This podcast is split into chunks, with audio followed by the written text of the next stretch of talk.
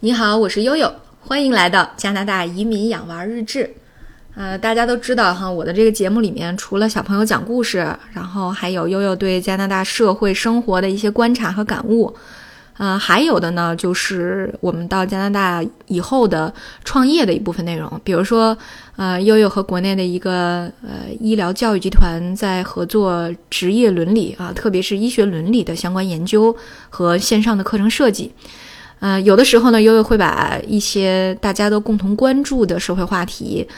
呃，拿出来在节目里面也会做个分享啊。那么前些日子呢，就有这么一个节目，说的是新冠疫情下暴力伤医可谓雪上加霜。那我们那个公众号叫“一加一课”也发啊，也也这个发布了呃悠悠这个撰写的同名文章。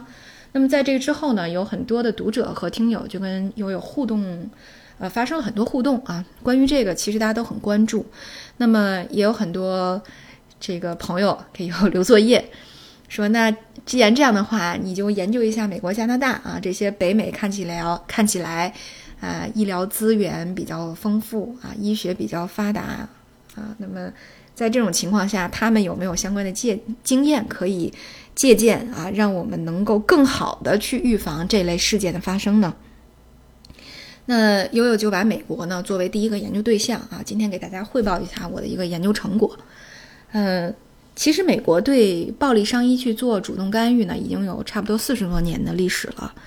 呃，那么它主要采取的是一个危机处理的降级措施，以及这个职场伤害的防范策略，它有一套东西。那今天我就把很多这个方法论的，或者说大家平常可能想不到的一些呃风险点，跟大家聊一聊。嗯，可以说是同一个世界，同样的职场暴力啊，在我们中国，呃，看到这个暴力伤医愈演愈烈的这种现状呢，在美国实际上也很严重啊，也不是一派祥和的。呃，美国有一个叫职业安全与健康呃管理局，叫 OSHA，简称叫 OSHA。那么他经过他的调查，美国医护人员遭遇暴力的这种情况是其他工种的五到十二倍。这意味着什么呢？意味着每年。差不多有两万五千起，啊，相关的这种职场暴力案件，那么有四分之三都是医护人员和这个相关行业的社会工作者。呃，在二零一九年比较近的有一个对三千五百名急诊科医生的调查，那么经过分析以后发现啊，这一年有三分之一的调查对象是受过患者的人身攻击的。而百分之七十的医护人员认为，在过去五年中，这种现象是呈现一个增加的趋势。嗯，那么像我们这个一加一课呢，它是做这个呃 NEJM，就是新英格兰医学杂志在国内的一些学术前沿学术的一些医学的一些分享。那么在这个杂志上，二零一六年也能够找到有一篇综述，就讲了美国医护人员职场暴力的情况。啊，那么他就给这个美国的这个暴力伤医定了一个性，他是怎么说的呢？他说报告是严重不足的，情况是无处不在的，趋势是将持续发展的，啊，而且问题是将很很是在很大程度上被忽略的。那么呃，大家可以看看啊，所以经过定性以后。那实际上，美国面临的同样的问题，呃，甚至说更严重的问题，一点儿也不比中国好。那么他们采取了什么样的措施呢？啊，除了花钱，比如说，呃，这个美国的医院和这个卫生保健系统啊，在两千零二零一六年的时候，就估计花费了十一亿美元用于安全培训啊，预防暴力。四点二九亿美元用于设备和人员配备、工资损失补偿啊，以及暴力侵害员工的相关其他费用。那么，艾森哲还有一篇文章说，说这个职场暴力啊，医这个医疗伤医是引起美国医护人员职业倦怠的重要原因，而去干预职业倦怠是一个更难的问题啊。有的时候，职业倦怠是显性的，它可能。呃，显示在这个离职率上，有的时候是隐性的，它可能表现在，比如说，呃，医生接诊的态度上啊，他治疗的这个严谨性上。那么这些东西呢，啊，都需要一个完整的激励计划，去长期的调动这些医生的积极性。那么这个花费，其实可能可以说这个找的切入点并不好找。就即使是在这种情况下，那么每年也要花三千两百万美元啊。所以呢，我们就看看啊，除了撒钱的这种办法，我们还有没有其他的办法？嗯，长期以来呢，呃，这个欧莎呢都。对于职场暴力，那么有他自己的一些预防经验，而这些预防经验呢，是从美国的各大医院啊遭受真正的这种暴力伤医情况的后续处理和相关分析上得来的。于是，在二零一五年的时候，他就写了一个叫《预防职场暴力：冒号医疗机构的指引》。这个指引呢，这两年可以说是越来越受到医疗机构和医护人员的重视了，因为它相当于是一个 checklist，它是一个检查表单啊，需要你看一看，在暴力伤医这个问题上，你还有哪些风险的节点没有做好。嗯，那么首先它系统梳理了一下什么是职场暴力，那么这个职场暴力不光是人身攻击，可能呢还有比如说威胁、口头的攻击、敌对的情绪。啊，各种骚扰，那么凡是能够给医护人员带来身体和心理伤害的这些，其实都能够纳入到职场暴力的定义里面去。啊，那么在在这个呃，对于一个医院啊，它暴力伤医的这种事件发生的风险的评估，其实是预防的一个重中之重。啊，那么这个评估都有哪些评估呢？我给大家说说，大家可能会觉得很新奇哈。因为悠悠刚看的时候，悠悠也会觉得说，哦，竟然能够细致到这些程度。比如说，呃，他会讲说，可能有一些接触的时点是风险比较高的。那，嗯，比方说这个抬起、移动和运送病人啊，特别是发生那些呃容易发生肢体接触的那些瞬间啊，这个过程呢是。呃，风险高的还有哪些时候呢？这个独自工作的时候，呃，还有呢是人员配给不足的时候，比如说进餐的时间、探视的时间和夜班时间。如果我没记错的话，年初发生的最严重的暴力伤医的事件，应该就是在夜班时间发生的。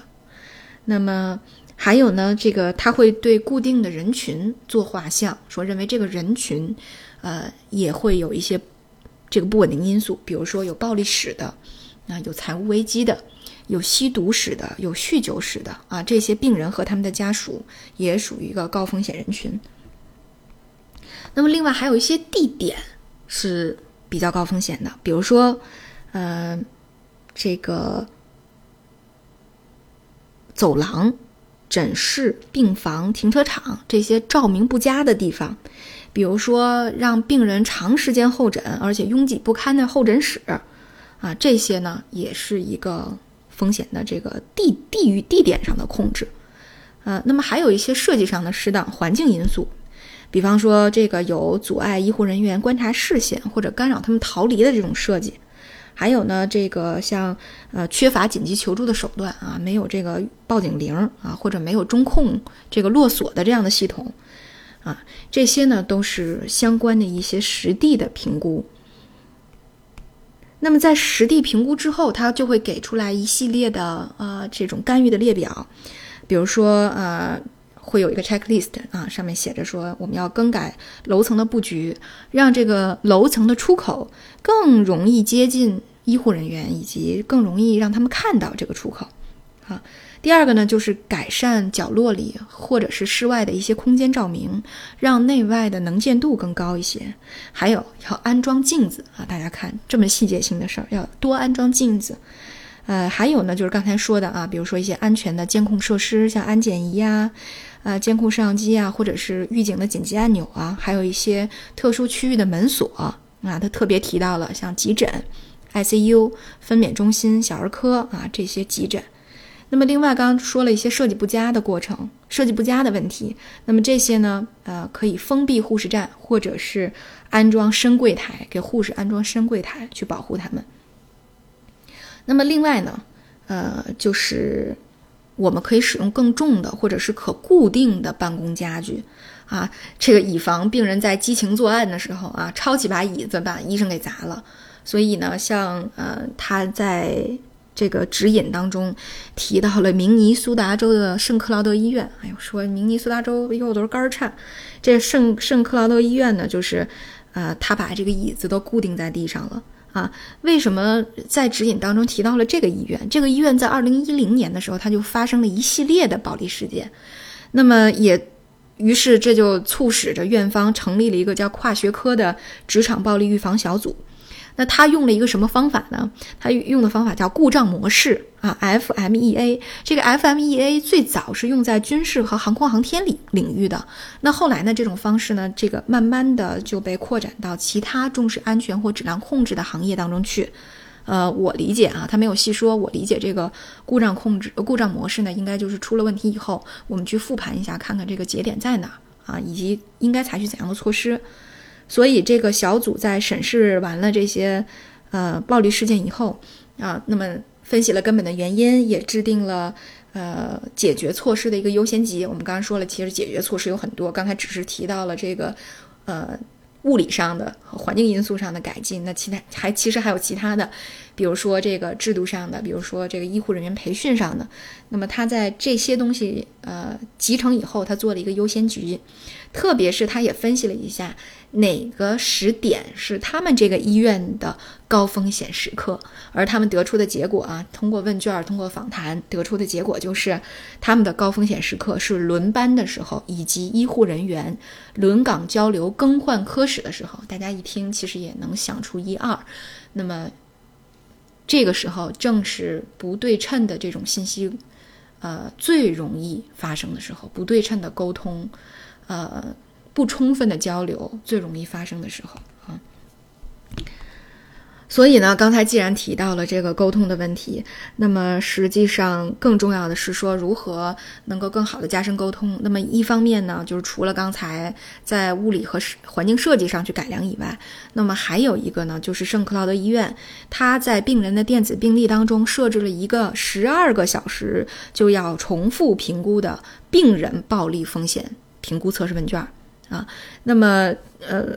在这个测试问卷呢，如果在十二个小时内被评估为高风险，那么在这个病历的右方能够看到一个红色的警示条，那么告诉护士和医医生啊，这个病人他现在是一个高风险个体，而这个评估的标准是会根据这个病人的职业、财务状况、心理状况、社会和身体情况。啊，以及有没有那个增加风险的因素，比如说他有没有愤怒啊，啊有没有这个犯罪记录啊，有没有创伤啊，是不是喝了酒等等，啊，通过这个系统呢，去跟踪和及时交流病人的这种异常行为，啊，需不需要特殊的救治，需不需要配给特殊的人员，啊，那么这些东西，除此之外，刚才还讲了，啊，关于这个增进沟通更重要的一个内容就是职场的安全培训。职场的安全培训里面有一个很有意思的培训啊，它呢叫做这个，呃，这个降级技术。大家都知道哈，其实这种暴力行为是通过可能一开始是有一些不快啊，像我们经常会说，啊，东北人儿啊，你瞅啥，瞅你咋地，然后这事儿就升级了，对吧？其实这个医疗暴力也不是，或者说大部分不是一上来就。就直接升级成这个，直接就变成暴力事件的，它可能有一个升级的过程，所以在这个升级的过程当中，可能是吵架，可能是冲突，可能是矛盾，啊，那么在这个过程当中呢，有一些沟通降级技巧，那么这种培训呢，就是专门培训医护人员如何通过这种沟通降级的方式，呃，来管理，主动的去管理这种呃呃暴力伤医的这种这种风险。呃，我也搜了一下，我发现国内有的医院也在做类似这种培训，比如说像北京的天坛医院和这个和睦家这样的私立医院啊，我看到也都有这样的培训。其实这是挺好的一个培训哈。那么，呃，这是这是大概医院能够呃主动的去管理暴力伤医的这种风险的一些方式。那么，其中还在这个操作指引当中啊，可以说是最后。还提供了一个最极端的情况，呃，就是因为美国大家也知道哈，这个枪击事件是频发的，嗯，很多刚才我说了，它有一个升级的情况，对吧？但是也有一些 case 是这个事儿一上来就是枪手直接进医院杀人的这种情况，好像呃，又有记录的。就美国特别有名的一个暴力事件，是在休斯敦，一个非常著名的心脏病专家被一个男的杀了。那个男的就是，呃，二十年前他妈是在这个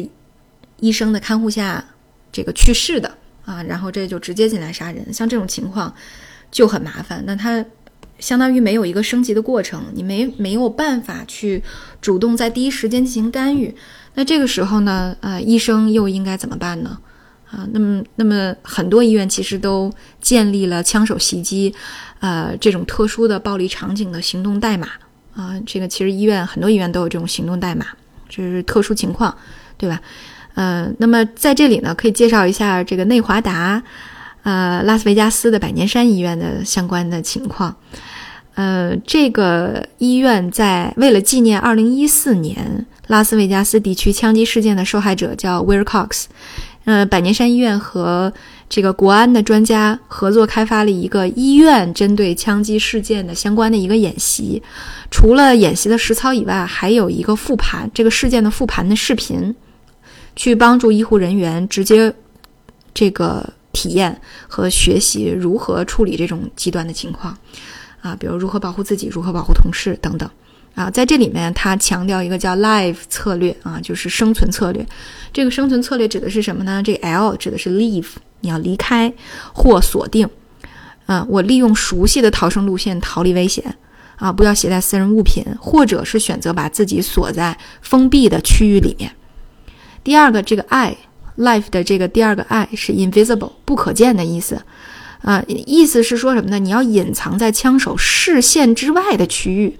啊，并防止其进入藏身之处。第三个是 V 是 violence 暴力，这个暴力指的是什么呢？指的是万不得已了，你已经被发现了，他也进到你的藏身藏身之地了，你也跑不了了。那么在这种情况下，你的生命已经处于危险之中了。这个时候，鼓励医护人员以暴制暴，去阻止枪手。最后，他还强调了一个叫 “e”，就 evade，evade 是躲避的意思。在这这最后强调这个 evade 是什么意思呢？强调的是无论什么情况下，安全躲避始终是最佳的策略。啊，所以大家可以看到整个的指引从。呃，我这个医院的环境设计啊，从我的这个培训内容，它都有一个详细的列表，你需要做什么内容。那么，另外他还给出了很多案例，每一个内容，包括院方如何管理，医生接受怎么样的培训，都有很多的案例去做这个行业内的分享。哎，其实这个就是悠悠一直想做的这种啊课程的一个模式，就是一定要告诉大家。呃，这个事儿发生了以后，最重要的节点是什么？我们应该怎么做？其实这个才是培训最关注的，而不是说啊，医疗管理这个院方管理很重要啊，我们要强调这种，我们要去这个声讨它什么，声讨这种现象什么的，这些都没用。就重要的还是这个事情发生以后，我们应该怎么去处置啊？所以我想，这是悠悠做很多呃这个课程的时候的一个原则，特别是像伦理学这种。阳春白雪的课题，嗯，我就想，嗯，去找更多的这种生动的案例去诠释，然后呢，去总结出这些可以借鉴或者是实操的策略和方法论。所以说呢，呃，今天这个节目啊，也是给大家梳理一下这个美国是怎么做的啊，在这个暴力伤医的伦理话题当中，仅仅去抨击、仅仅去制裁施暴者是远远不够的。那么。我们怎么来帮助医疗机构和医护人员更好的反思教训，总结反击这种现象的行动脉络，真正的保护好自己，这个呢才是重中之重，是不是？呃，那么只有这样，通过大家的共同努力，呃，为医护人员营造出一个健康安全的行医的环境，这样他们才能够克服职业倦怠和顾虑，更好的履职。啊，所以悠悠说来说去呢，总之还是希望这个社会各界的共同努力吧。呃，医院医生啊，其实最主要的还是病人这个主体。我们怎么能够做好做到更好的沟通？呃，这个设身处地的这个去呃为彼此去着想，以创造一个更好的这种呃这个提供医疗服务，然后得到救治的这么一种良性循环的生态，这可能才是最重要的内容，好吧？今天呢，就跟大家啰嗦到这里啊！欢迎大家在节目下方和悠悠进行讨论。好，那今天感谢大家的收听，我是悠悠。